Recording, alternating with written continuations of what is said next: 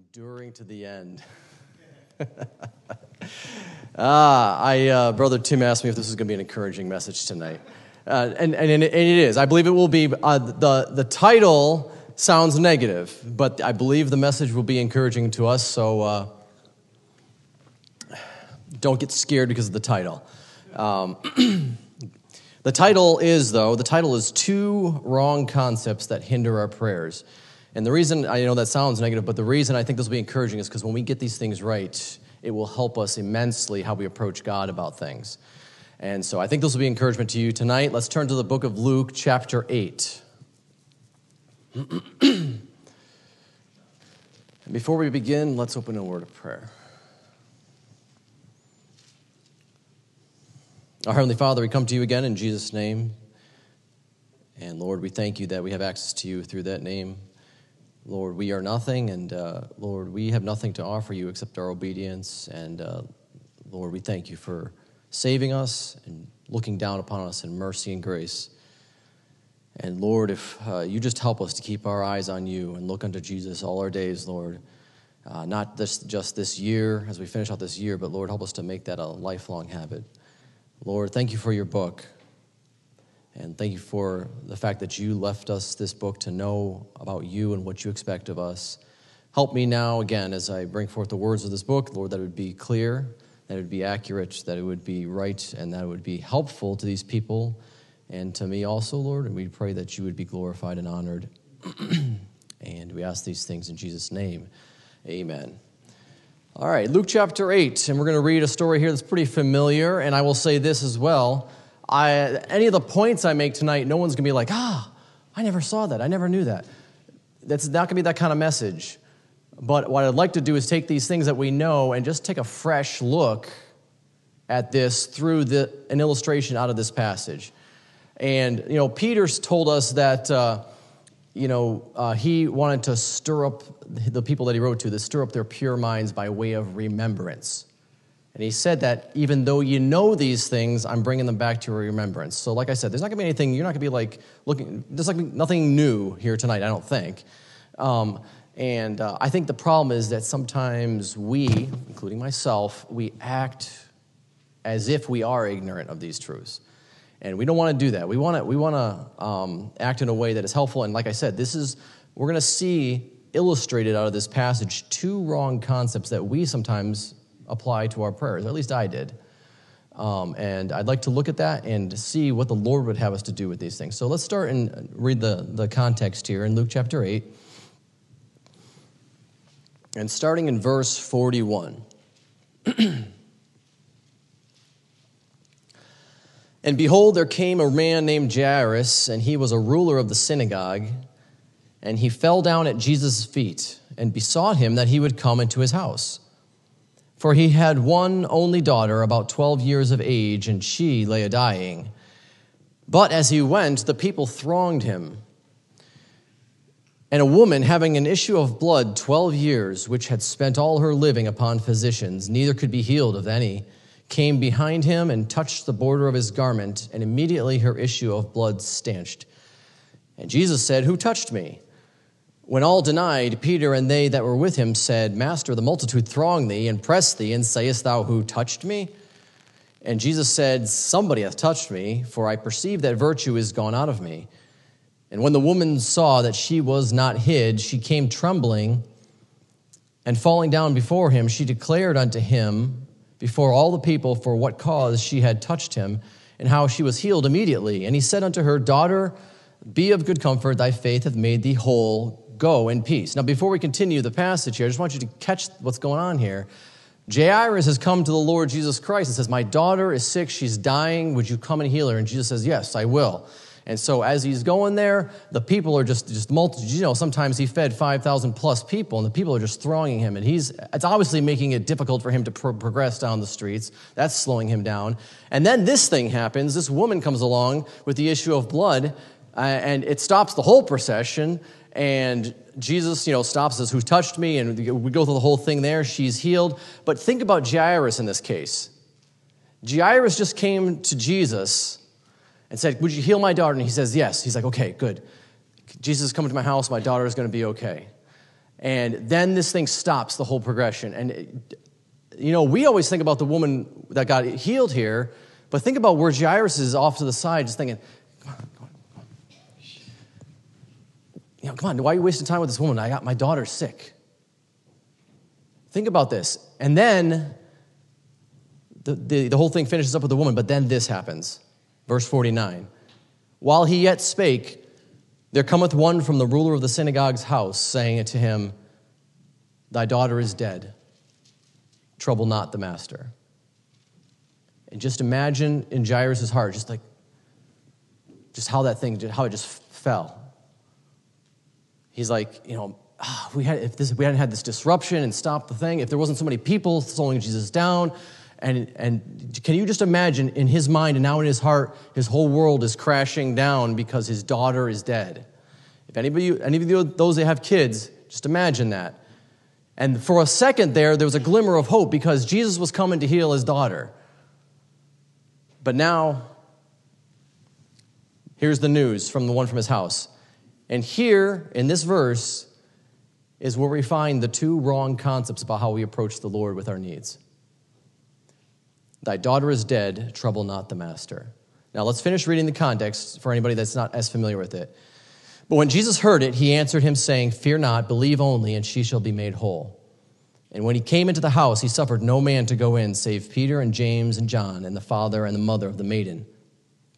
And all wept and bewailed her, and, but he said, Weep not, she is not dead, but sleepeth. And they laughed him to scorn, knowing that she was dead. And he put them all out, and took her by the hand, and called, saying, Maid, arise. And her spirit came again and she arose straightway, and he commanded to give her meat. And her parents were astonished, but he charged them that they should tell no man what was done. Now, I want to bring you back to where Jairus was there when the messenger came to him. Here he is. For a, for a moment in time, he had some hope. Jesus is coming to heal my daughter. And then the messenger shows up. And the messenger tells, gives them a message with two parts. And in those two parts are ways that I will admit that I'm, i myself approach the Lord incorrectly in my prayers and my needs, and I suspect that other people have as well. The two parts are this. And the first part is this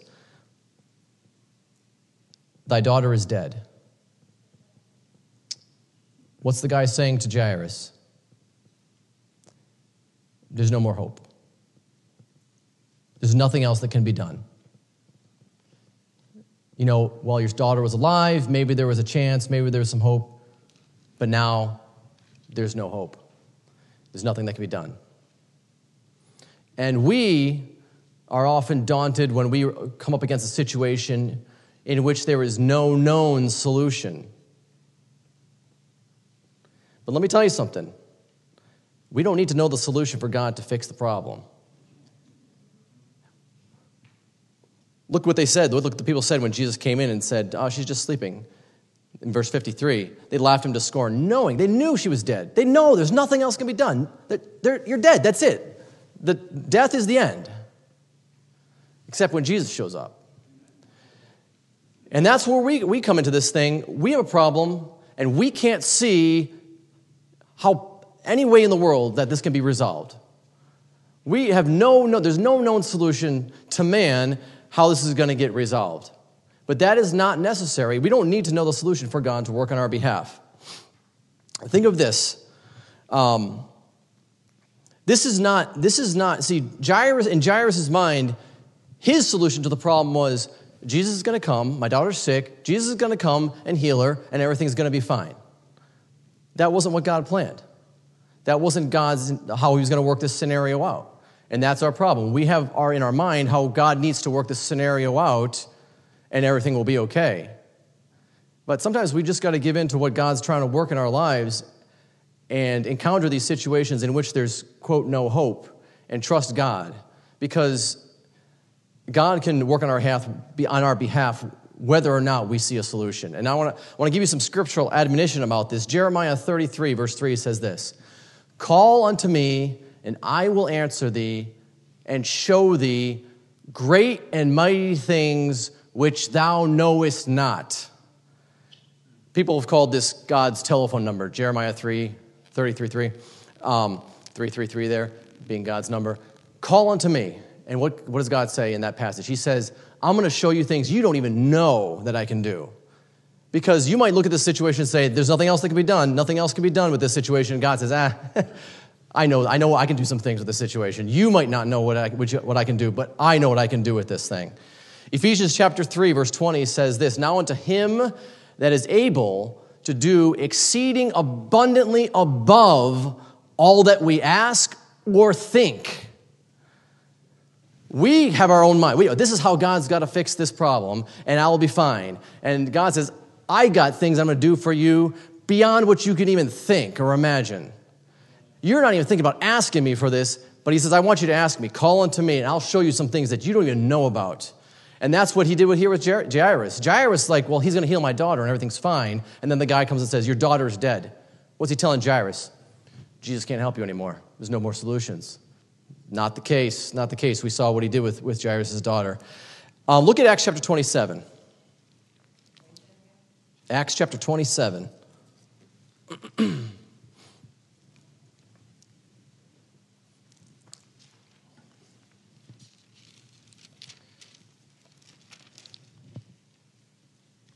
Um, just for context, I'll kind of will fill you in. This is Paul. Uh, he's been being carried in a ship um, in chains to Rome, and they encounter a storm. And this storm has been going on for a while now. And we're at the third day by the time we reach verse 19 of Acts 27. Um, look at 19. And the third day we cast out with our own hands the tackling of the ship and when neither sun nor stars in many days appeared, and no small tempest lay on us, all hope that we should be saved was then taken away. you see, for a while, these ship, ship people were like, they were rowing. Okay, we'll row this thing to get it to land. We'll get out of the storm. Okay, that's not working. Okay, let's throw out the things that are in the ship. That's, you know, that's worked in the past for other people. Uh, let's undergird the ship with helps and let's see if we can get that through. And by the time they get to verse 20, they've done everything they can and there's no more hope. This is, we're not getting out of this alive. All hope that we should be saved was then taken away. But look at this. How did Paul re- respond to this? But after long abstinence, Paul stood forth in the midst of them and said, Sirs, you should have hearkened unto me and not have loosed from Crete and to gain this harm and loss. And now I exhort you to be of good cheer.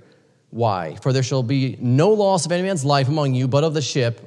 For there stood by me this night the angel of God, whose I am and whom I serve, saying, Fear not, Paul, thou must be brought before Caesar. And lo, God hath given thee all them that sail with thee. Wherefore, look at this, sirs, be of good cheer. Why? For I believe God. Paul had a relationship with God where he knew that, hey, the ship may say there's no hope, but I, I know God. I believe God. I believe what God can do. When we look at something and say there's no hope for this situation, God says, I can get you through it. I can, I can make the resolution for this situation. Paul said, I believe God. Why would Paul believe God? Well, there's plenty of scriptural examples uh, for Paul to, to, to look to. Think about this. When Israel was cornered against the Red Sea, Pharaoh's army behind them, Red Sea in front of them, God parts the waters and lets them go through. You think that's what they were figuring on doing to get out of that situation? I doubt it. But God opens the waters there and they walk through on dry land and he closes it behind them on Pharaoh's army. Abraham and Sarah, Almost 100 years old, Abraham is. Sarah's 90 years old. Too old to have a son. There's no hope for that. Yeah, there is. When, there's God, when God is involved, there's hope. Isaac was born to them in their old age. Um, think about the story of Elisha in the book of Second Kings and his servant were surrounded by the host of the Syrians. And the servant says to, says to Elisha, What are we going to do? What are we going to do? And uh, God, uh, Elisha says to him, God, open his eyes, let him see. And he opens up his eyes, and there's the around the whole city, chariots of fire there, and he delivers that whole Syrian army into the hand of two men. Three Hebrew children who would not bow to the king's command. God met them in the fire that they were cast into and delivered them out of it. You think Paul was thinking back to those things, those hopeless situations that God delivered men out of? I'm sure he was. Daniel refused to bow to any other, uh, any other man, any, any man, but pray to God only. When that command came down from the king that he said, You're only allowed to uh, pray to the king for these 30 days, Daniel knew that was against God's law. Daniel's about to become food for the lions, and what does God do? He shuts the lions' mouths. Daniel spent the whole night there in there with a bunch of hungry lions. You know they were hungry too because when they threw in the other guys that accused Daniel, they broke him in pieces before they even hit the bottom of that pit. God protected him from that. David stood against Goliath, who was a man his superior in his experience and in his strength and his size, and God gave him a victory over that giant with one smooth stone. Do you think that God can work in impossible situations? I do. When, when someone comes to you and says, Thy daughter is dead, when there's an impossible situation in your life and someone says, uh, There's nothing else that can be done, when you look at it and say, There's nothing else I can do in this situation, I want you to remember this that God can do exceedingly abundantly above all that we ask or think. And He tells us to call upon Him, and I will show you great and mighty things which thou knowest not. We need to believe God like Paul did. Um, as far as personal application to us, uh, just some just some some thoughts. You know, I don't know what you're going through, and every day it's something new. You know, I get it. But um, this point means that God has a solution to the financial problem that you see no way out of. God has a solution to a health problem that might have persisted for so long or there's supposedly no cure for. Um, God has a solution and can, is able to bring that soul to Christ who um, you think will never trust Christ as their Savior. I understand that that's their will, but God can work in people's lives mightily. God also has a way of working people's lives. Maybe there's a, lo- a, loved one you have or a friend that has been away from the Lord, and you think it's been so long, they're never coming back to the Lord. God can bring that person back to the Lord if we'll call unto Him and ask Him to show us some things and work in that, in that situation. God can give you victory in the spiritual battle that you feel like you've been fighting for so long and cannot overcome. Victory over sin, whatever you want to, however you want to look at it. God can give you the solution in those problems. And if God's will is to bring you through those problems, God can give you the grace and the mercy and the strength and the comfort and the peace to make it through those situations. That's our God. That's our God. When someone, when someone says that there's no more hope, no, not with my God. Not with my God. There's hope. Here's some more verses to consider Genesis chapter 18, verse 14 concerning that issue with uh, Abraham and Sarah about Isaac. God said to Abraham and Isaac, uh, Abraham and Sarah, "Is there anything too hard for the Lord?" Rhetorical question. Of course not. There's nothing too hard for God to do. Jeremiah 32, verse 27, the Lord said to Jeremiah, Behold, I am the God of all flesh. Is there anything too hard for me? And the answer should be a resounding no, there is not. There's nothing too hard for God. And Luke chapter 1, verse 37, uh, the angel told Mary, For with God nothing shall be impossible. Nothing shall be impossible. So there is, a, there is hope and there is a way for God to resolve your solution. If it's in His will to, to resolve that solution, there is a way for it to happen. What did He tell? Look back at Luke chapter 8. What did He tell Jairus when that message came to him? The message came to him and said, Ah, the daughter is dead. There's no more hope. What is the first, one of the first things Jesus said to him? Verse 50, but when Jesus heard it, he answered him, saying, Fear not, believe only. We have a whole book of promises and illustrations on how God can work in impossible situations. And so we saw Paul said, I believe God. And Jesus tells Jairus, when that, when that, when that message comes and just breaks Jairus' heart, he says, Believe, believe only. We got to believe. We got to believe what the Lord says, okay? You know, we, we don't believe on some things we make up in our mind, but when we have this book to show us everything that God can do, and we have the promises of God that He does care for us and can do exceedingly abundant, abundantly above all that we ask or think, when we know that God can do the impossible, we don't approach an impossible situation saying there's nothing else that can be done. Because if God's will is so, there is something He can do. There is something he, we can do, but we need to believe what he said in his word. So, the first, first wrong concept about when we approach God in our need and in prayer, first wrong concept is that there's nothing else that can be done. There's no more hope. That's not true. With God, there is hope. With God, there's hope, and God can do the impossible. Well, what's the second thing? Second wrong concept here that was presented to Jairus. Look back at verse 49 again. While he yet spake, there cometh one from the ruler of the synagogue's house, saying to him, Thy daughter is dead. So that was the first one. There's no more hope. Thy daughter is dead. Trouble not the master. And the second wrong concept that sometimes might creep into our minds from our own thoughts or from the devil or from other people is that, you know what? God can't be bothered with this right now. Um, various reasons why we might think this. Uh, it's too big of a problem. We've already dealt with that. God can do anything he wants to do, there's nothing impossible for God.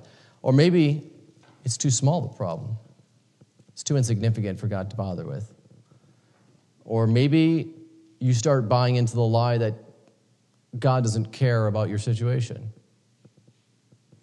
You say, oh, that thought creeps into your mind, I, I can't trouble God about this. It's just my, it, God doesn't care about me anymore. Or maybe, and you might sincerely think this, we think, I'm not going to bother God with this because I just, I don't deserve him to work on my behalf in this situation. I know what I am. I've done something, you know, that displeased God, and I, I'm just, I'm not even going to go to God because I don't deserve this. Well, that might be true. But God never tells you not to come to him because of that.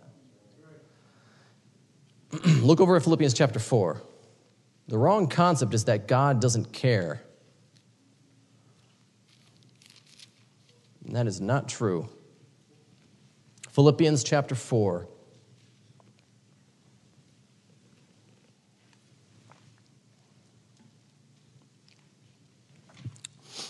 The Bible says this in verse 6. Be careful for nothing. That means don't be full of care for anything. Be careful for nothing, but in everything, by prayer and supplication with thanksgiving, let your requests be made known unto God. You got something that's causing you to be full of care right now, it's just weighing you down, it's concerning you, it's troubling you. What does God say? Uh, you know what? I just don't have time for that right now. That's not what He says. That's, that, I got other bigger things I'm dealing with. That's not what He says. You know what? You don't deserve that. I, I know what you've done. He doesn't say that. He says, let your request be made known to God. You're full of care. Let your requests be made known unto God. In everything, not just the big things, not just the things you think that you have a right to go to God about, in everything, by prayer and supplication with thanksgiving, that's the hard one. Let your requests be made known unto God. And what's the answer? We talked about this this morning. The peace of God that passeth all understanding shall keep your hearts and minds through Christ Jesus. You know what? It's not too insignificant for God. Maybe you think that's why you can't trouble the master. Don't trouble the master. This is too, this is too insignificant now. He's got bigger things to worry about. No, there's nothing insignificant. God says to take every care to Him. Whatever it is, in everything, go to God by prayer and supplication with thanksgiving. Look at 1 Peter chapter 5. 1 Peter chapter 5.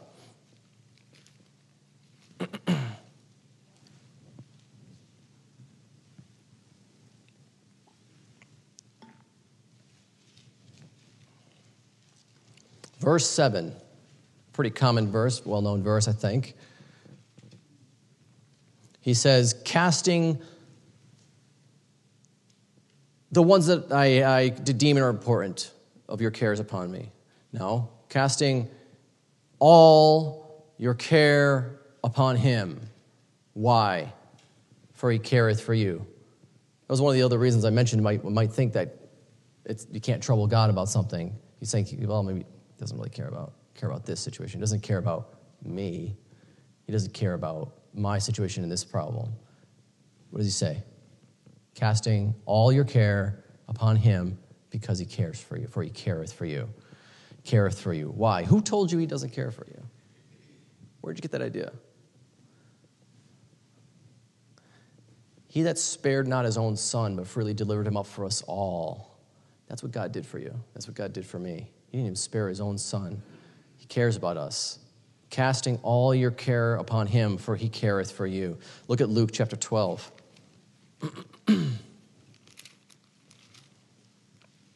it's okay to trouble the master.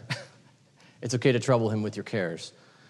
It's okay to go to him. He wants you to. We're going to talk about this in a second. Um, Luke chapter 12, verse uh, 6.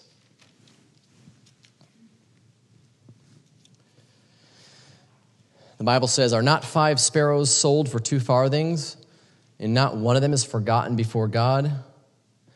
Think about that. God says, You ever seen sparrows? You ever seen how many sparrows there are flying around just, just crowding a tree or on the ground? Thousands, thousands. I mean, he's a stupid little insignificant bird. Who cares about a sparrow? God does. And he says this Not one of those sparrows is forgotten before God, but even the very hairs of your head are all numbered. Fear not, therefore, ye are of more value than many sparrows.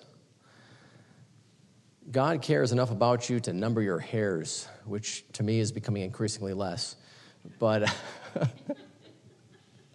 but uh, he, he says, if I care about a sparrow, you're, a sparrow doesn't have an eternal soul. You and I have an eternal soul that God cares about, and He cares about us far more than a, than a sparrow, and He cares about sparrows. Um, here's, here's the practical application. I'm, I'm going to kind of reveal to you some, uh, an error in my thinking in the past. I kind of never understood prayer, to be honest with you. Um, I thought, you know, well, okay, so something's coming into my life,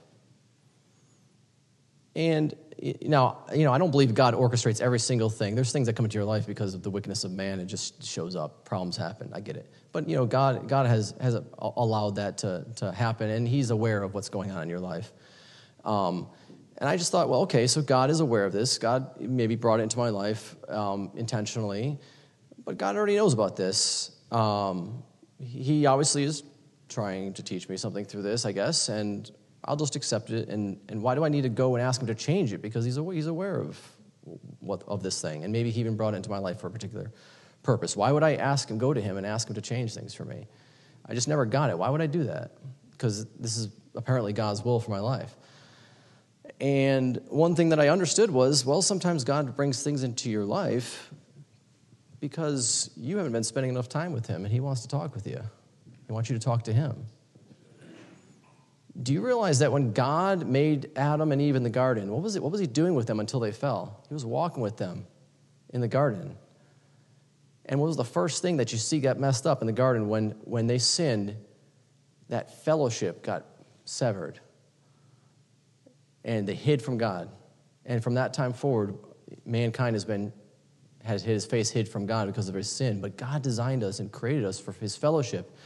And as a Christian, now we've had that, that relationship restored by the new birth. We've had, we have the Holy Spirit of God inside of us. And yet, sometimes we don't spend a whole lot of time talking to Him. And I don't know why it is. We get busy, we get carnal, we think that God can't be bothered. We just don't think about it. And God, I believe one of the reasons He brings things into our lives is because of this very reason. He wants us to ask and talk to Him. It causes us to re-fellowship with him again. Look at Luke 11, back one chapter from where you are.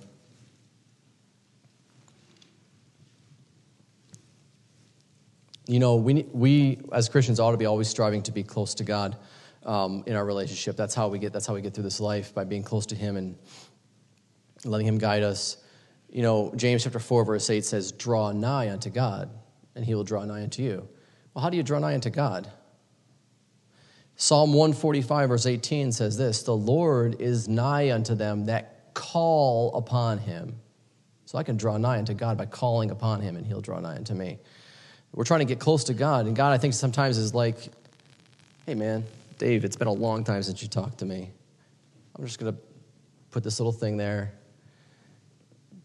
disrupt things a little bit, and uh, it's not because I want to hurt you, it's just I want to, I want to, come on, talk to me. I know that you're gonna, you'll get, eventually get to the point where you realize you can't do anything about it. You're gonna come to me about this. Um, I think that's why God does it. Look at Luke 11, uh, chapter 11, verse 9. The Lord tells his disciples, you know, they asked him, saying, Teach us to pray. Very interesting that he didn't say, they didn't say to him, Teach us how to pray. He said, Teach us to pray. Verse 1. Verse 9 says this as he's teaching them to pray, he says, And I say unto you, Ask, and it shall be given unto you. Seek, and ye shall find. Knock, and it shall be opened unto you. For everyone that asketh receiveth, and he that seeketh findeth, and to him that knocketh it shall be opened. Ask. God, the Lord says, just, just ask. Ask me. It's not a trouble to me. It's not a, you're not troubling the master. Come to me and ask me. I want to talk with you. I want a fellowship with you. James chapter 4, verse 2 says, Ye have not because ye ask not. Look, that's the first step. I mean, not, we're not going to get anywhere until we go to the Lord with this thing. And we, we got to get rid of this mindset that maybe we're thinking uh, God can't be bothered with this. You know, I don't know if you've thought about that, but that's happened to me, okay? It's just like, I, I, this thing is too small, or I just, you know, I don't deserve to go to God with this. God says, come and ask me. Come ask me. Jeremiah 33, 3, we already read it. Call unto me, and I will answer thee. Matthew chapter 11, verse 28, the Lord tells people, Come unto me, all ye that labor and are heavy laden, and I will give you rest. He says, Come on. We have a relationship with God the Father if you're saved. He's our Father. We have that relationship with, and He wants to fellowship with us. And prayer is one of the ways we do that. You know, we let Him fellowship with us and talk to us out of His book, but don't you think it ought to be both ways? And I think sometimes we don't want to trouble God with our situations, possibly, you know. You know, maybe you're not as carnal as I am, but um, you know, I think we don't. You know, we fall into that that trap of what, like what the guy told Jairus: "Trouble not the master, don't bother him. Can't he can't help you anymore?" You know, and uh, that's not the case. Our, our relationship with God as a father, we are His children. Look at in the same chapter, Luke chapter 11, verse 11. If we're God's children, think about this. If a son shall ask bread of any of you that is a father, will he give him a stone? You know, those of you that are fathers or mothers, your son says, I, got, I, want, I want something to eat. You give him a rock. I what that, uh, you know? No, because you care about him. You want to provide their needs. Or if he asks a fish, will he, give, will he for a fish give him a serpent? No. Or if he asks an egg, will he offer him a scorpion? No. Then he says this If ye then, being evil, that's what we are, we're fallen, fallen man, sinful man, evil by nature. If ye then, being evil, know how to give good gifts unto your children, how much more shall your heavenly Father give the Holy Spirit to them that ask him? If we can know how to treat our children with care and love and just give them things, just sometimes it's stuff that you don't even need, they just, you know, just it'll make them happy, it'll, it'll, it'll satisfy them eh, if we can do that, being sinful, fallen creatures, how much more can God, the just, holy, righteous God, look down on his creation, those that he's redeemed by the blood of Jesus Christ as his children, and say, they have a need there and I want to help them? Don't think that God doesn't care about our situation. Don't think that it's too insignificant, whatever you, you're coming up against, to bring it to God. A good father will take care of his children, and God is the best father. God is, God is our heavenly father. Look, uh, look at Luke chapter 18.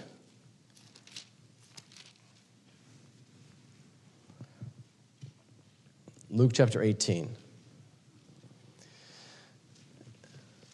Starting in verse 1, another um, parable about, or teaching about prayer.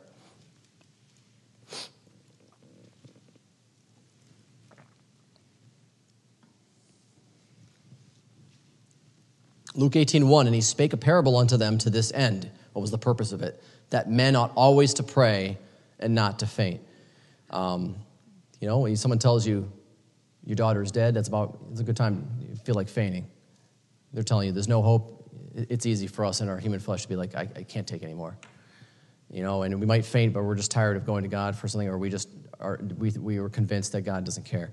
But he said, he spoke this parable so that men would always pray and not to faint saying, There was in a city a judge which feared not God, neither regarded man, and there was a widow in that city, and she came unto him, saying, Avenge me of mine adversary. And he would not for a while. So she's calling unto this guy, and he's not helping for a while. But afterward he said within himself, Though I fear not God, nor regard man, yet because this widow troubleth me, I will avenge her, lest by her continual coming she weary me. Now, it may take importunity for a human judge to act but look at this, verse 7. And shall not God avenge his own elect, which cry day and night unto him, though he bear long with them? The judge of all the earth will avenge his own elect. Now, this in this passage, the elect is, is the nation of Israel, but we can take application to this. We are God's children, we are his and our requests do not trouble him. Even though a, a, judge might, you don't have to work at him, you know, keep coming to him and say, God, uh, you know, this judge, let me, you know, avenge me on my adversary like this woman did. God says, I will, I will take care of this thing. We talked this morning about how God's going to right, right the balances. He will take care of it. He cares about us. It's not something we're troubling him about. It's not something we're going to trouble the master about. We are God's children. He cares about it. You know, a judge doesn't care. He just, he's got his political things to do, and he's got, you know, the only reason he did anything for this woman was because she just kept bothering him. But God actually cares about those that are, that are under him. and he cares about his, he cares about his children. Look at this uh, Psalm, look at the book of Psalms. I want some reminders for us, Psalms. Chapter 86.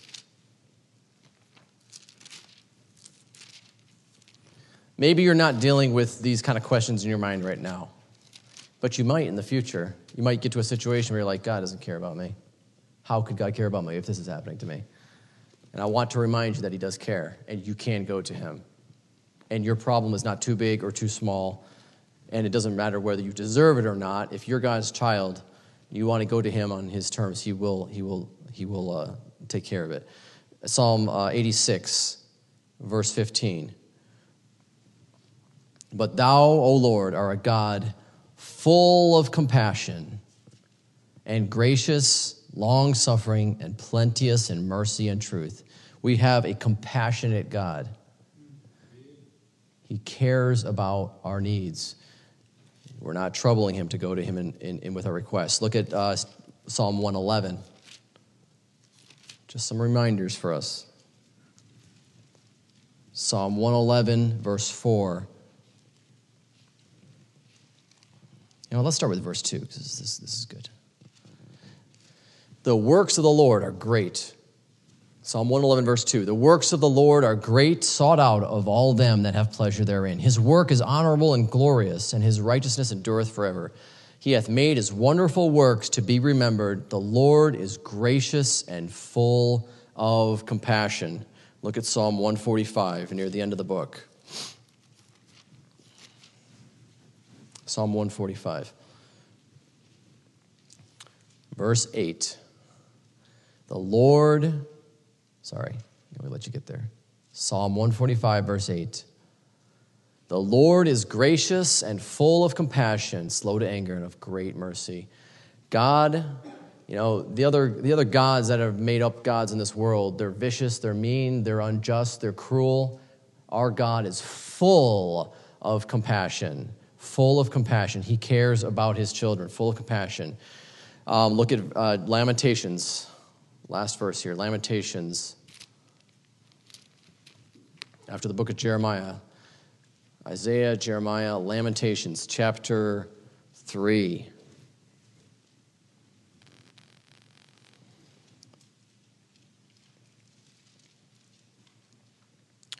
Verse 22.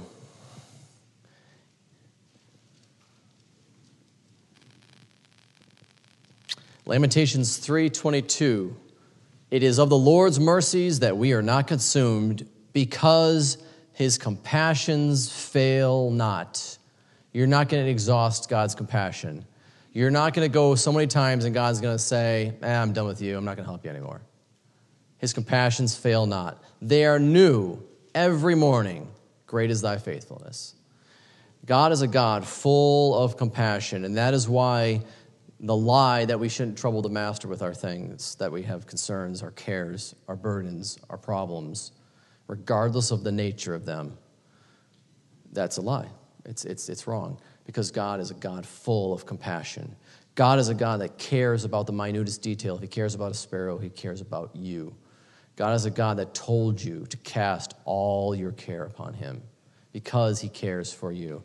And he said, Don't let anything cause you to be full of care. Don't be careful for anything, but let your requests be made known unto God. What are the two wrong concepts that were presented to Jairus? You know, Jairus, look, look back at uh, Luke 8. We'll close here.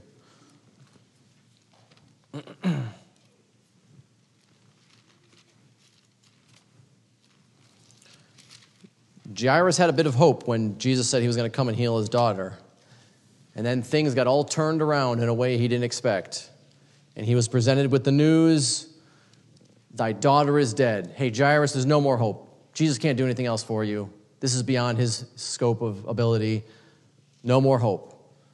Trouble not the master. God can't be bothered with your problem right now. And both of those things were incorrect for that person to say. And of course, what do you think that did to Jairus? I'm sure that just, just dropped his spirits and just, just, just wrecked him. What did Jesus say to him?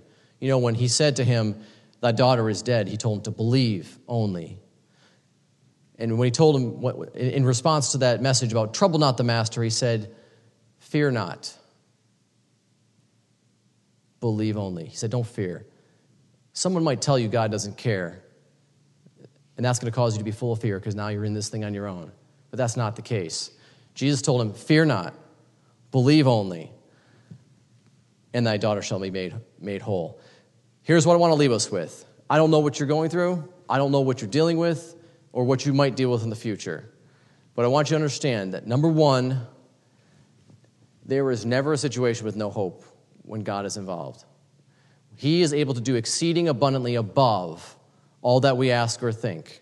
And number two, it is not a trouble to Him to go to Him with your problems. He cares about you. Don't let anybody tell you He doesn't care.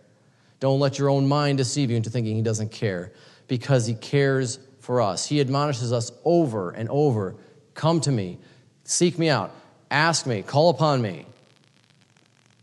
And He, as the consummate, perfect Father, He cares for His children and is full of compassion for us. So if you're going through something right now that's, that's troubling you and you're thinking there's just no way out of this, I want you to remember these two things. Number one, that God can get you out of it. God can give you the solution to that problem. You might not know what it is. You probably don't know what it is. Um, and there's undoubtedly going to be situations that come up in my life and have come up in my life where I didn't know. I didn't know the way out of it. I didn't know what was going to happen. It caused me to be full of fear, like Jairus. And uh, I even questioned whether or not God cared about me in this situation. It's not the case. When we go to God in prayer about these things that burden us, that are caused to be full of care, let's remember there is hope with God, and He is a compassionate Father that cares about us, and we can trouble Him about those things. So consider that the next time you're facing those things. Remember, the God that we serve is a compassionate God, and He is able to do exceedingly abundantly above all that we ask or think. I'm going to have Eric come in here. We're going to lead, lead us in a song, number 114.